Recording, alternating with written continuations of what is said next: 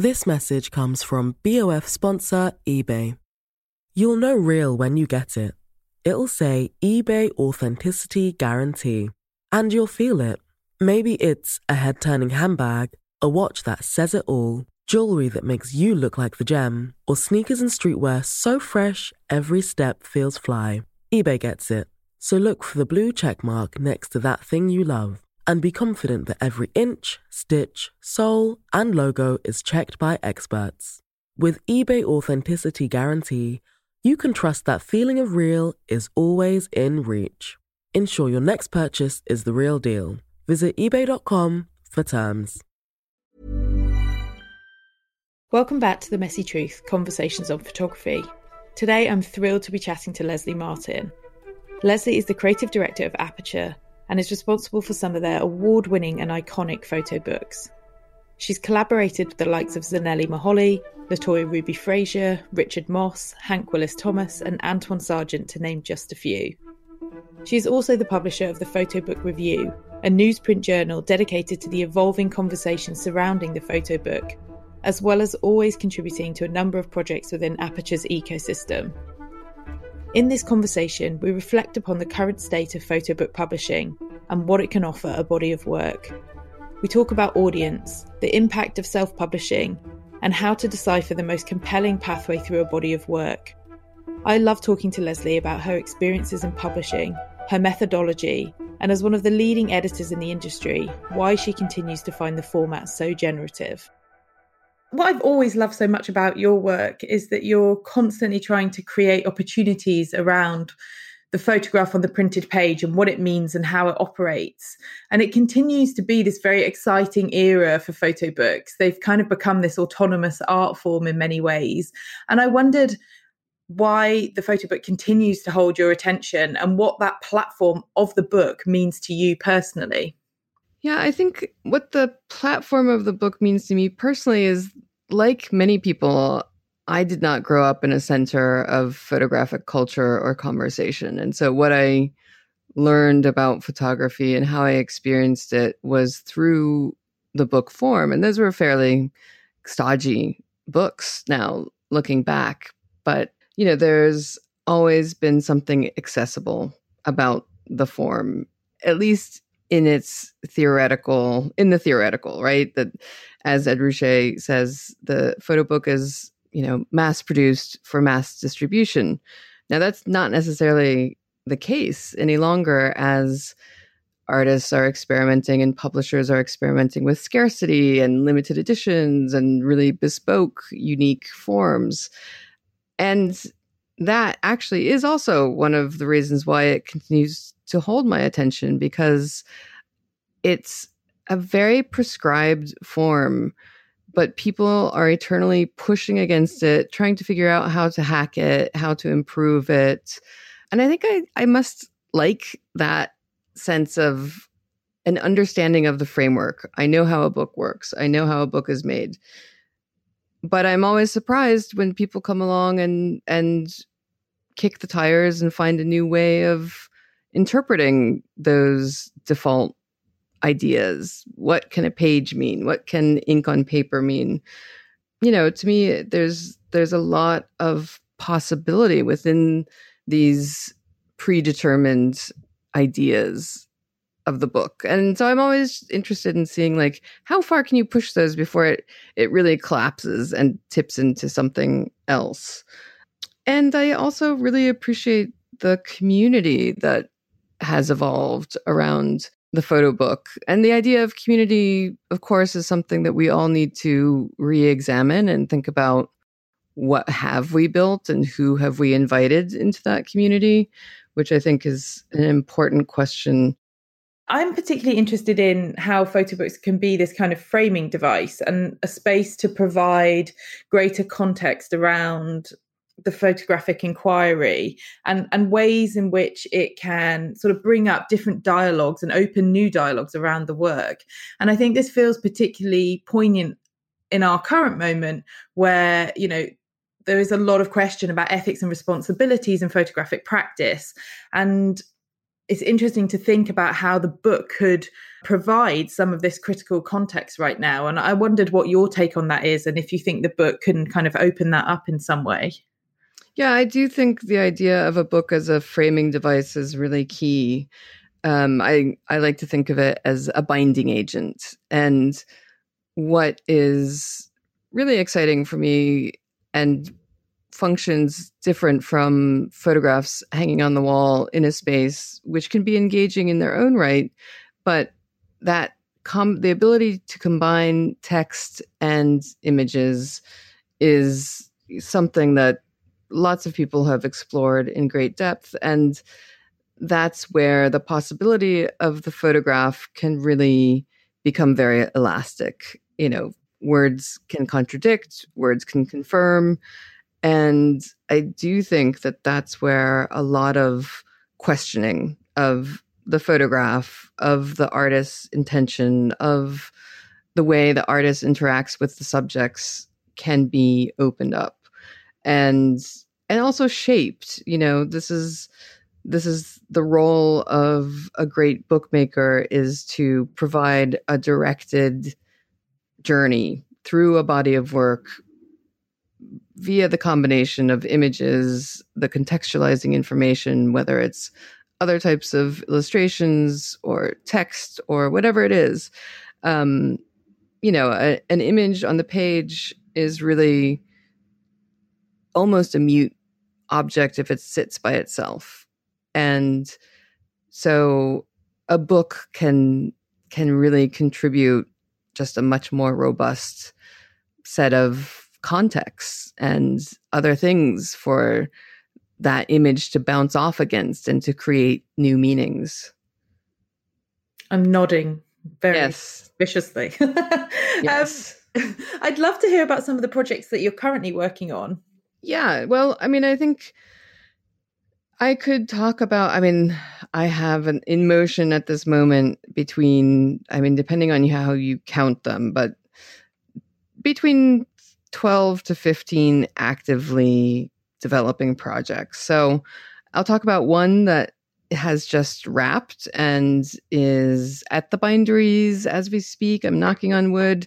Um, and that's Sara Cwynar's first monograph. And Sara is a really amazing photographer whose work is about image making and our our obsession with images and the way images shape us and the way our perception engages with an image and she's also very research driven and theoretical in her thinking and she works between photography and film. So all of those things are are super interesting to work through and to translate into a book. And she worked very closely with a designer, Aaron Knutson, to shape the book around three films um, to track the narrative and unpack it with footnotes and other illustrations. So you really get a sense of these are the different elements that go into making up her work when you experience it in a space in the, the moving image and then beautiful plate sections full of her super colorful super graphically compelling and really smart images. Um, so it's a beautiful object. It's bound in a sort of faux red leather with foil gilding gilded edges to the pages. So it's just it really fits her practice and serves her practice and I love it when that happens. So I'm that is coming out in May, June and I'm really looking forward to seeing how people respond to it. There's another book that I'm working closely with an artist, and this is very different. And this is another one of the things I love about Aperture is that it's really a wide platform. So Sara Cwynar is somebody who really works in relation to images and art and film. And the other book that I'm going to talk about is by Gillian Laub, who's also a filmmaker, but is very much more in the tradition of documentary work. And she has been documenting her family, and her family sits now in this uh, space that so many American families do, it has been truly divided by Trump's rhetoric. And she is mapping the narrative of her family. It's a Jewish American family who has, you know, fulfilled their American dream and now it's being torn apart by the same people and their own beliefs and what that dream is. So she's really digging deep. It's very personal, it's very vulnerable. It's also a great example of how narrative, writ- the written narrative and images can function together. I think it's totally on point for this moment in American history. And she's also integrating some of her family photos, some of the crazy text exchanges that she's had with her family that I, as somebody who's had these text exchanges with my own family, I'm like, oh my God, this is so, this really is revealing about where we're mm. at. And so, again, two very different books, but I'm really excited about both of them. I'd love to talk a little bit about the photo book review because this is another one of your kind of key projects. And while it is so mighty in kind of force and content, I feel like it flies a little under the radar only because it's ex- only accessible through the subscription to Aperture. Um, so, for those people who might not be familiar with it, could you talk a little bit about what the review is and why it started? It's something that we made. I was perpetually disappointed by not seeing art books, let alone photo books, reviewed in mainstream press outlets. The New York Review of Books, the London Times Book Review, you know there's there's a lot of even bookforum which you would think as being the adjacent public publication to artforum would really get into artist books and books about art and they just don't enough. So that was an idea percolating in my head in 2011 julien frydman who was then the art director of paris photo approached chris and i to create some sort of a photo book prize and then a way in which we could catalog that prize. So the first issue of the photo book review coincided with this 15 year prize that Paris Photo created to recognize how photo books contribute to the evolving history of the medium, of the photographic medium. And from there, it's grown into a biennial publication that really tries to address the various different topics of importance to photo book makers and trying to assess like what are we doing in this community? What's going on? There's always a guest editor. The guest editor generally comes with an area of interest whether it's again federica chiocchetti talking about text and image carmen winant talking about feminism in the photo book. The most recent issue is guest edited by deb willis who really looks at the contributions of black photographers to the printed page. So it's it's kind of a great petri dish to just uh, ask people to contribute, and we do review books, of course, and to just meditate on what's what's happening from year to year. I've actually been looking back at it because we're approaching the 10 year anniversary which is a little bit shocking to me that it's been in existence for 10 years. And and it really it's kind of fun. It's like a snapshot of this so-called golden age of the photo book. It's such a great publication and i love the collaborative aspect of it because it really allows you to dive into somebody else's perspective. And i've discovered so much through the photo book review which i don't think i would have encountered otherwise that's so nice to hear. Thank you. Well, I also, you know, that I I also appreciate that aspect of it and it's really a sort of the greedy part of this is tell me more. I want to hear more from other people who have their their fingers and their arms deep in this pie. So um yeah, it's I I have a platform. I've created a platform and I I didn't certainly would be very tired of hearing my own voice after a while. I want other people to tell me what they're looking at and discovering and and I learn a lot every issue. You're listening to The Messy Truth Conversations on Photography. it feels like the ecosystem surrounding photo books has significantly shifted in the last 10 years, perhaps even the last five years, and even maybe the last two years. And I wanted to start by talking about audience because it feels like it's one of the most important elements in publishing, but often gets forgotten, especially I think in a self publishing context. I'm curious how you think about the current audience landscape for photo books because I know there was always this joke that, you know, it was only photographers buying photo books. And I'm curious if you think we've kind of expanded beyond that now. I think it depends on the photo book. And this is one of the things that I always, when I teach, when I'm speaking with bookmakers, I do encourage people to think about the audience. And that's different from when you're making the work. Probably shouldn't think about audience when you're making the work. That's going to be a little bit inhibiting.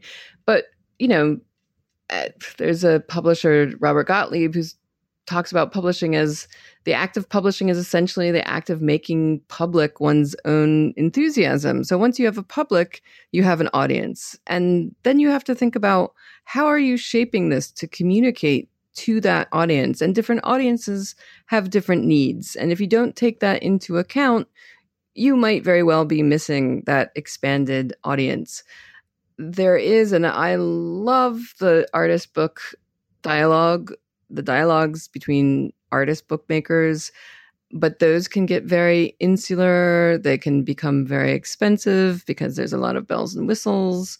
You know, tip-ins remarkable and ingenious binding methods that are super creative but cost a lot of money. And I will defend those and they should exist. And I you know that's such an important driver for innovation in the field but let's not mistake the potential for those communicating to a larger audience for something that's a little more straightforward and certainly price point is very important to that so i do think audience is key can we evolve around or beyond the photo books for photo book makers is a super good question. And in fact, at the very beginning of the pandemic, I received from Marcus Schaden, who you know was one of the founders of the Photo Book Museum, a book called "The Photo Book in Art and Society: The Participative Potentials of a Medium." And mm-hmm. this is a super interesting year long, if not more, undertaking that he took on with the university to try to engage with this concept like how do people how does the average reader respond to a photo book? How do they encounter them? How do they literally read them? Does it make sense? The things that make sense to us in our self-referential world do they make sense to a public that hasn't had the benefit of understanding that this might be in reference to Jim Goldberg's Rich and Poor, and this other element might be in reference to Dana Lixenberg's Imperial Courts or whatever it is. You know, the more a photo book is predicated on the recognition of external references within the photo book community, the more insular it's going to become. And sometimes, again, super fun, super creative, super engaging in its own space but that's not necessarily for the larger audience for a lot of different reasons. So, I, I mean, it's something we we talk a lot about at Aperture, where you know who is Aperture's audience, and we, I think we do try to recognize a wider range of audience. We're not driven by a single individual vision on photography. You know, we do try to reach people who might not necessarily consider themselves photo book geeks. And yet at the same time, we're trying to also do really fun artist driven projects. But we still haven't cracked that question entirely, although we have had really tremendous success with books like The New Black Vanguard, which was targeted very concretely in its making to be a $50 book that could reach beyond what we had considered the traditional photo market.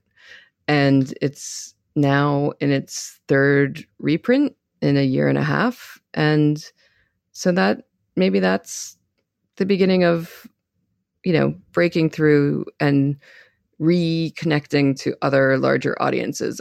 I mean, there's it's fascinating when you look at the history of the photo book. There are books like Susan Meiselas's Nicaragua, which was printed by a mainstream publisher, and I think in a fairly big run.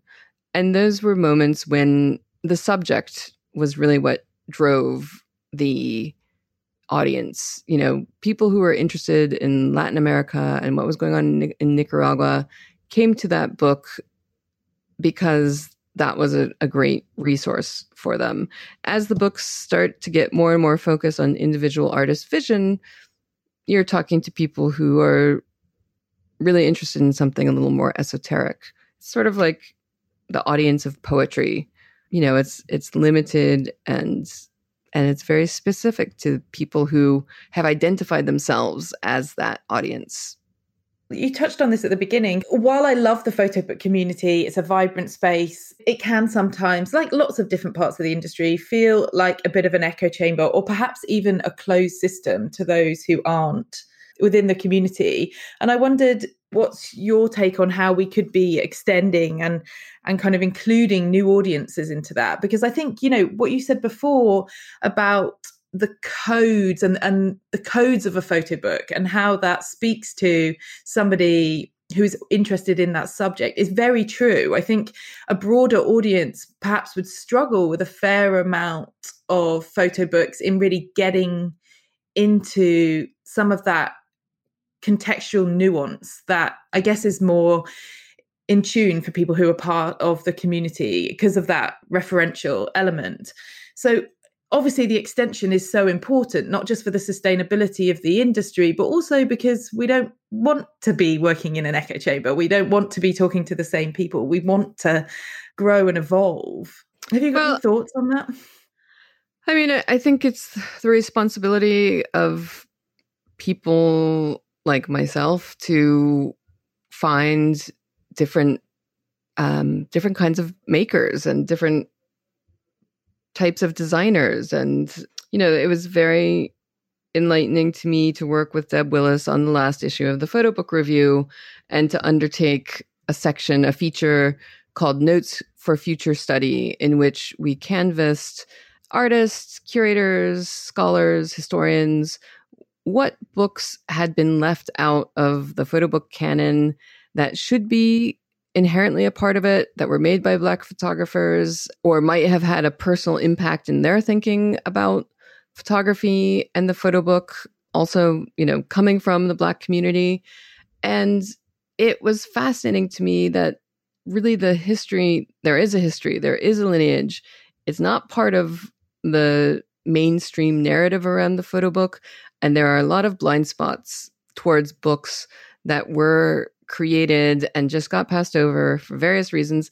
And there's a there's a lot more catalogs and a lot fewer artist books that have become the focus of you know photo book connoisseurs in part because of opportunities in part because i think black photographers really appreciated and were very interested in making their way into the institutional spaces that would create catalogs for them as a way of kind of further establishing here we are.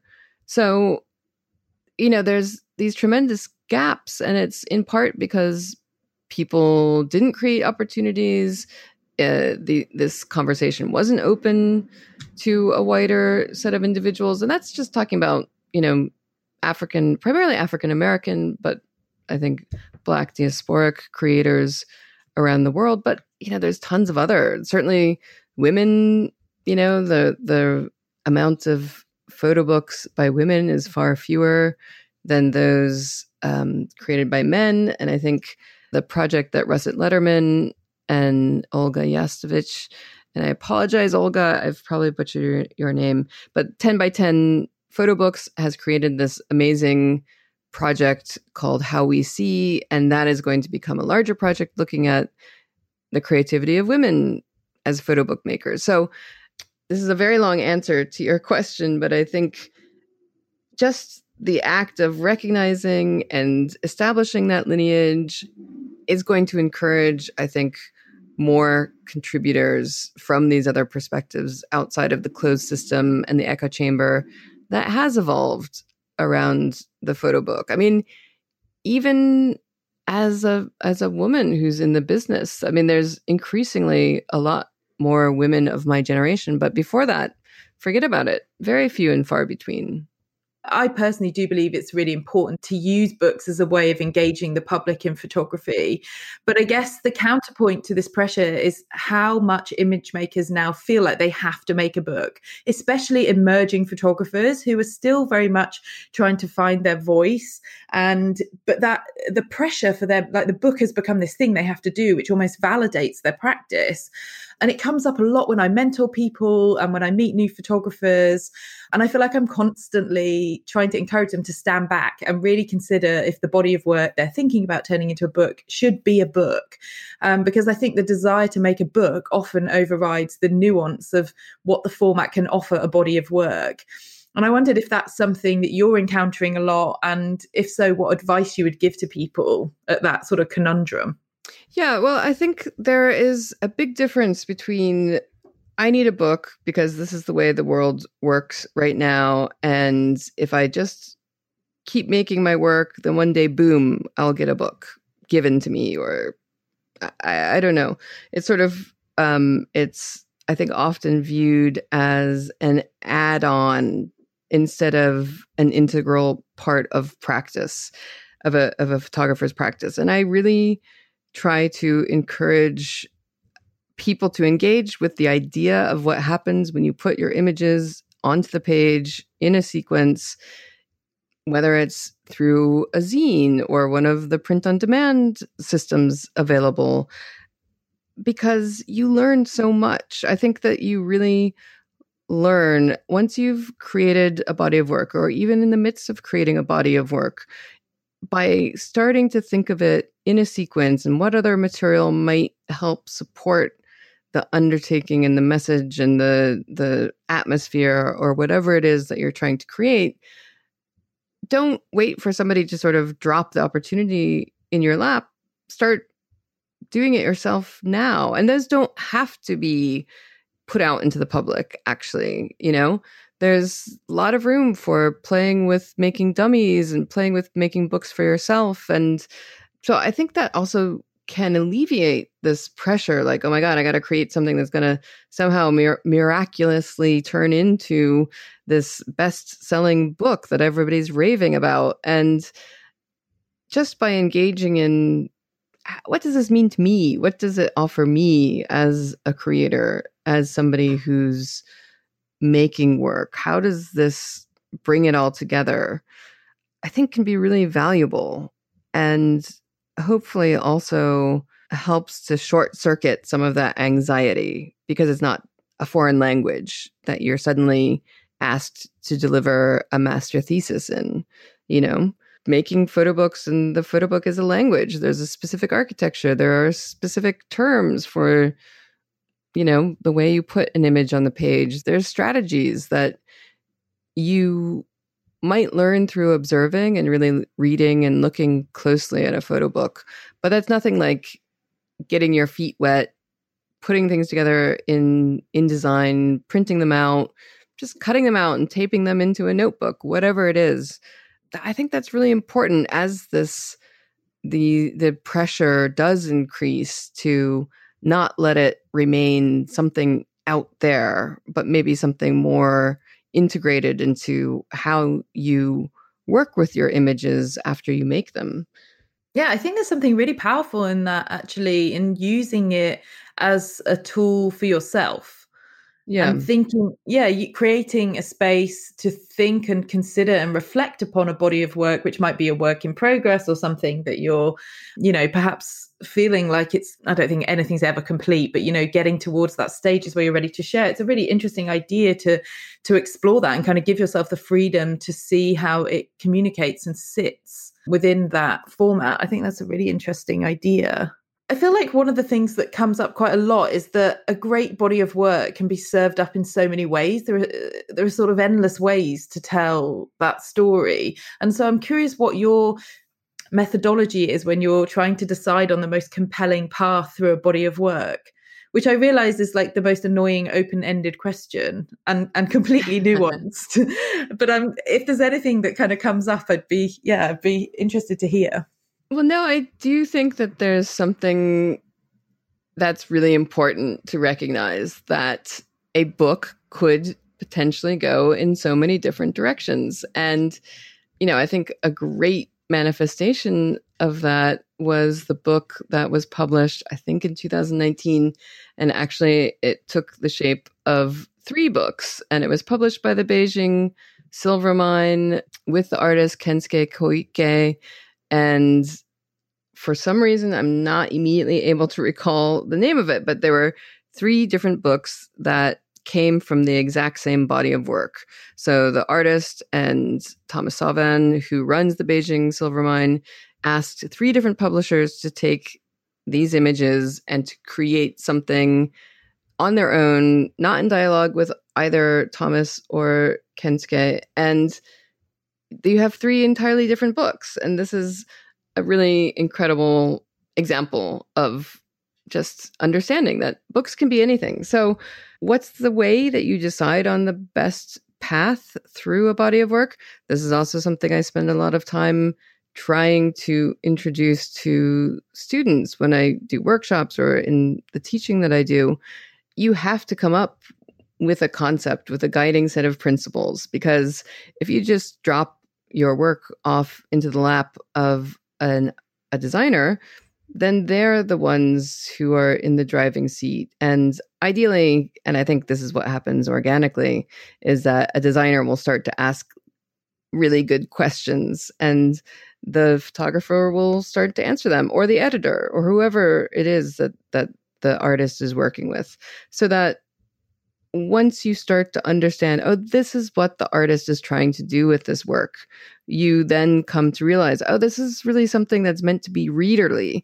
You know, you you really want people to open it up and read this book, not just look at the beautiful photograph. So it should be small in size. You know, it shouldn't be ginormous. Or uh, the other thing is, I do encourage people to think about the audience because then you also have a set of limiting parameters there that emerge. You need to keep it affordable. And if you keep it affordable, that means it also can't be gigantic in size and it also can't have all the bells and whistles you necessarily need. So, yeah, it's like phototherapy in a way when you start out a book, is trying to figure out what is the intention and how is that going to be best made physical. Yeah, it feels particularly poignant to have that conversation because also a body of work is never fixed. It's always shifting. The context yes. in which the work is read is always shifting. And that's what's so miraculous and fantastic about photography. But it, it's interesting after and still being in, um, you know, a pandemic and a social justice movement, which has completely shifted so many different real world ways of being i guess. And yes. i'm curious you know when you're working on an idea for a book how do you navigate that shifting real world context? How do things change in the making of the things? Which is which is a really vibrant space actually i think. Yeah well it's interesting because the Gillian Laub book that i mentioned earlier had been intended to be published in 2020 but because it is so engaged with the current moment in which we live, we realized, oh, this story isn't over yet. So we pushed it in order to be able to catch up and, and try to work through, like, okay, as the era of Trump, thank God, comes to an end, then, mm-hmm. you know, perhaps again, now we're maybe a little bit in question about that. But what does that mean for this narrative. So, yeah, the work of an editor, I think, is to be somebody who can effectively take the temperature of what's happening in the world, what's happening, what's happening in photography, and what needs to be a book that reflects those developments, those currents. Just trying to be aware and reflective of the realities of one's world because that's what photography does also is mm-hmm. photography is a vehicle to connect to understand and to communicate about the world, even though some artists really will vehemently reject the world communication in relation to their work. You you mentioned a little earlier about that sort of vital relationship between a designer and a photographer when they're in the process of sort of collaborating. And we're obviously in a stage where self-publishing is booming and, and a really viable option for a lot of photographers. And, and in that, photographers are increasingly casting themselves as the designers or the editors or becoming co-publishers as much as the author of the work. And I wondered how you see that affecting the industry in terms of the evolution of photo book publishing? Well, I do think it's interesting to see the way in which the narrative around the photo book as an autonomous art form and as a really important vehicle for an artist's work has has made artists realize like, oh, I better get a little better understanding and be a little more present in this process. And, you know, some people are really good at doing that. Some people are, you know, Paul Graham is somebody who I think famously more or less designs and certainly sequences his own books and decides where they go on the page. And there's no underlying grid and they just sort of they are exactly where they need to be. Wolfgang tillmans is somebody else. You know i think there are others who can do design and editing and there are others who can't. And I think that's a really important and uh, it's an important distinction to know what you're good at, what you're not, and ultimately to appreciate bookmaking as a collaborative effort. And that goes too from the side of the editor, that the editor needs to listen to what the photographer is trying to get at, is looking for, and in that triangulation between an editor and the designer and the photographer something really unique can happen. Ideas can be generated that any of us on our own would never have come up with somehow. And the more artists are asked to participate in the financial underwriting of books which is something that i think is a very slippery slope to go down um, and I will say that, you know, Aperture has to fundraise for every single book, but we do not approach, we are not paid to play by any stretch of the imagination, but we do engage a photographer in that process of, of fundraising in different ways. And therefore, you've invited somebody into your process and then it's a collaborative process from start to finish, I think so much is gained from that collaboration that you described. In my experience making books, it's it, especially the first book I made, it was transformational. Mm. The mm. the input and and how much it really reframed the body of work in ways that it's just you wouldn't have got there without it. You wouldn't have got there without that sort of collaborative sort of uh, hive mind in some ways. Yeah, for sure and I also believe in expertise. You know, um, mm. we are famously in a world where expertise has become somewhat maligned. I so appreciate the um, the huge knowledge body of knowledge that a designer might bring around. Well, this is a typeface that has this specific history, and it was created in this manner, and so it is or it is not appropriate as a support device in this book you know, things that we don't necessarily register, but somehow that messaging and the and the semiotics of things like type and design elements and color choices, we read them often unconsciously, subconsciously, but they exist. I think what is always just so heartbreaking is when you see a great body of work which has been published and this doesn't happen all the time, but I do see it a lot. I think, especially because a lot of my interaction is with emerging and kind of newly established photographers. And you just, it's missing that nuance. It's missing all of that context that a designer or a great editor can bring. And even if it's a great body of work, you just think, oh, it could have just been so much more powerful had you had you made those right connections and i think this is this is why i'm just I think it's so important to talk and try and ease that pressure that photographers feel that they need to rush do to do all. a book. They need yeah, just all. this I, I think the self-publishing pathway is really important and really and really vital and generative for so many people but just uh, really take your time to find and align with the right designer not just the the one designer you know i think i, I just really want to stress that those details that you talked about are just so vital and how how much they can elevate the work and sort of really ground it as well in those different areas of expertise. And that's also why i think that if you have integrated the idea of thinking about how your image functions on a page and in a sequence and in a book form, then you're going to already come to those conversations with some sense of what you like, what you don't like, what you think works. And you can, you're probably in a better position to articulate and to understand also a response to that that might say, well, yeah, but uh, have you ever thought about it like this or like that? So I think these things work together in that that way. Like the more you've learned the language of the photo book and of you know, you don't have to be an expert on typefaces and design, but at least to to know what's a serif, what's a sans serif, what are you know, to respect the craft that mm. is used in making your book sing. There's there's really nothing that stabs me more in the heart than when I see a great body of work that's just killed by the wrong decisions. And and bookmaking is all about like problem solving and decision making and having those decisions unified in some coherent and yoked to some coherent vision and understanding how to do that by bringing experts who know about things like typeface or production and and stuff like that. And that's, you know, that's an investment to be sure, and that's part of the difficulty is that bookmaking isn't free.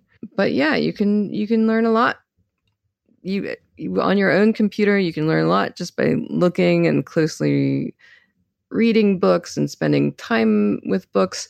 I have to say that it's very surprising to me when people approach me and start wanting to talk about a book and they can't tell me what books they like or what do they see this on the bookshelf sitting next to as part of the same family or lineage of books or what do they not want to do that other people have done with books because that tells me that that person hasn't really engaged in thinking through what happens when you start to work with this form and what it will mean for their work.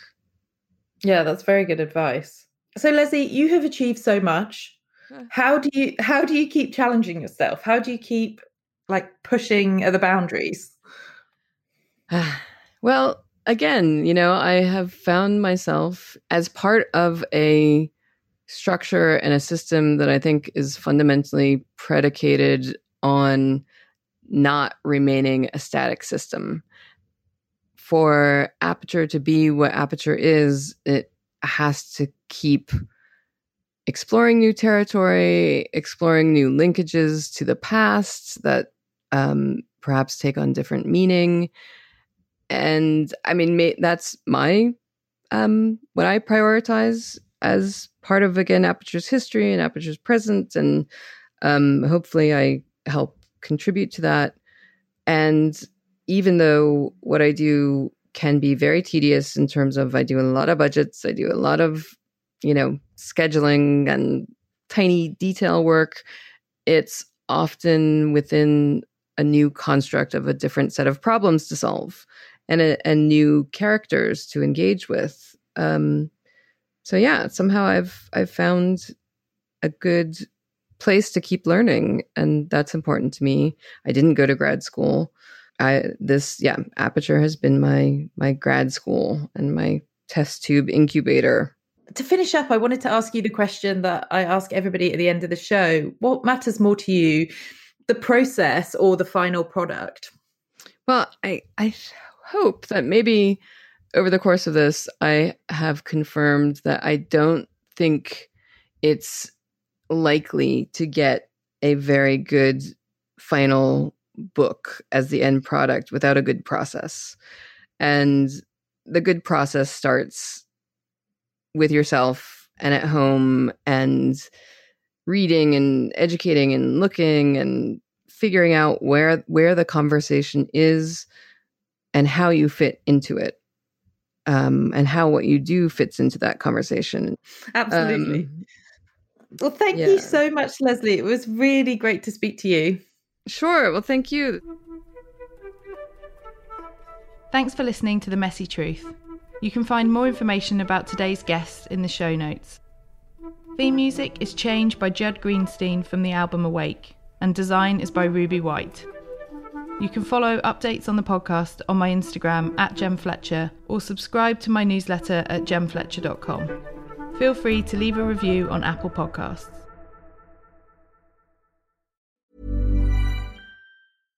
This message comes from BOF sponsor eBay. You'll know real when you get it it'll say eBay Authenticity Guarantee. And you'll feel it. Maybe it's a head turning handbag, a watch that says it all, jewelry that makes you look like the gem, or sneakers and streetwear so fresh every step feels fly. eBay gets it. So look for the blue check mark next to that thing you love and be confident that every inch, stitch, sole, and logo is checked by experts. With eBay Authenticity Guarantee, you can trust that feeling of real is always in reach. Ensure your next purchase is the real deal. Visit eBay.com for terms.